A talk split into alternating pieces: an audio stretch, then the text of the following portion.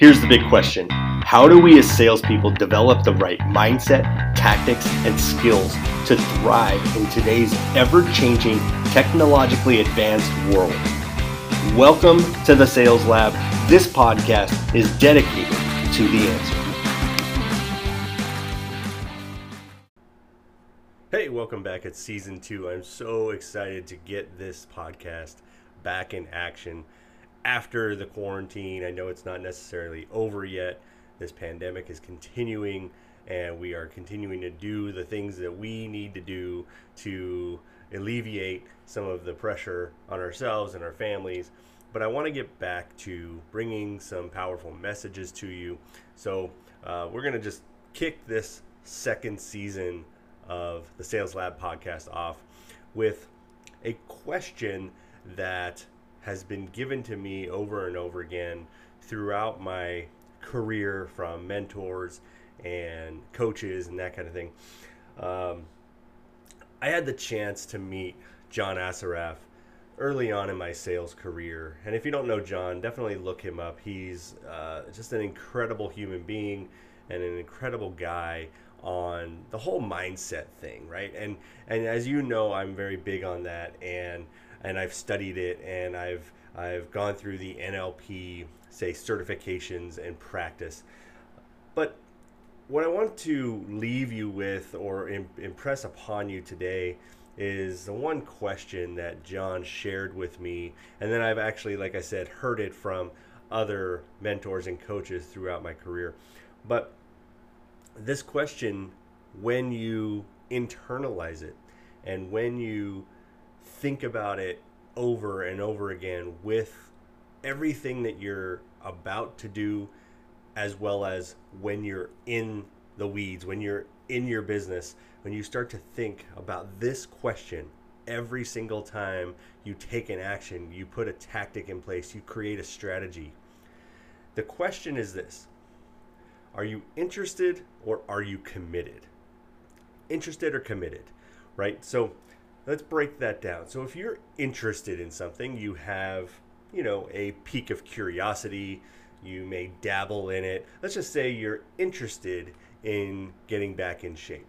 If you're interested in getting in shape, then you might maybe go buy some weights or uh, get a bike and start biking once a week or twice a week. Or you might join a gym, right? And that's kind of a first step to being interested in something. But then again, if you're truly committed to getting in shape, the best shape of your life, to have that longevity for your for your business, for your family, for your uh, just legacy that you're leaving behind, and you want to be around as long as possible and you want to live a healthy lifestyle, then you need a commitment to that, right?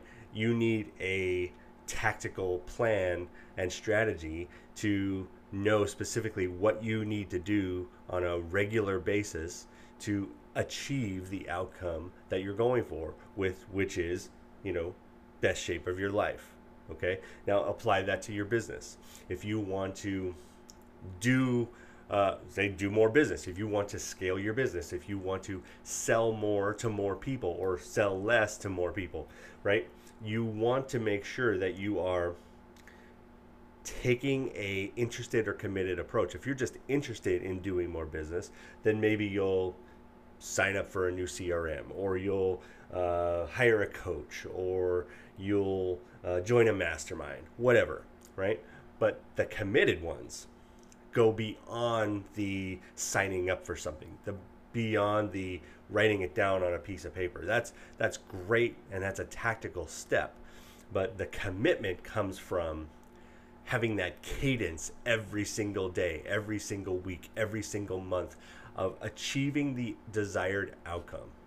Right? So the difference between being interested and committed in whatever it is that you're looking to accomplish is vast. It's not just this minute little tweak here and there. It is a vast difference. And so many people out there are interested in doing something, interested in having the uh, the best relationship they could have with their spouse or their children. But are they committed to it? Are they taking steps every single day to do something that's going to change the the trajectory of that relationship? Okay. Now, it doesn't necessarily mean in 24 hours you're going to snap your fingers and everything is going to be uh, completely uh, happy go lucky and, and everything is going to be perfect. This is something that takes work, it takes a strategy, it takes a tactical uh, cadence on a daily basis, and hell, even an hourly basis. Like, what are you doing this hour that's going to get you towards that end result? Those are, as you've heard me talk about, those are your stepping stones to your outcome. Those are what goals are. My goal today is to tell my wife I love her. That's a goal, that's not an outcome. The outcome is to have the most amazing relationship you've ever had in your life and that he or she's ever had in your life, in their life.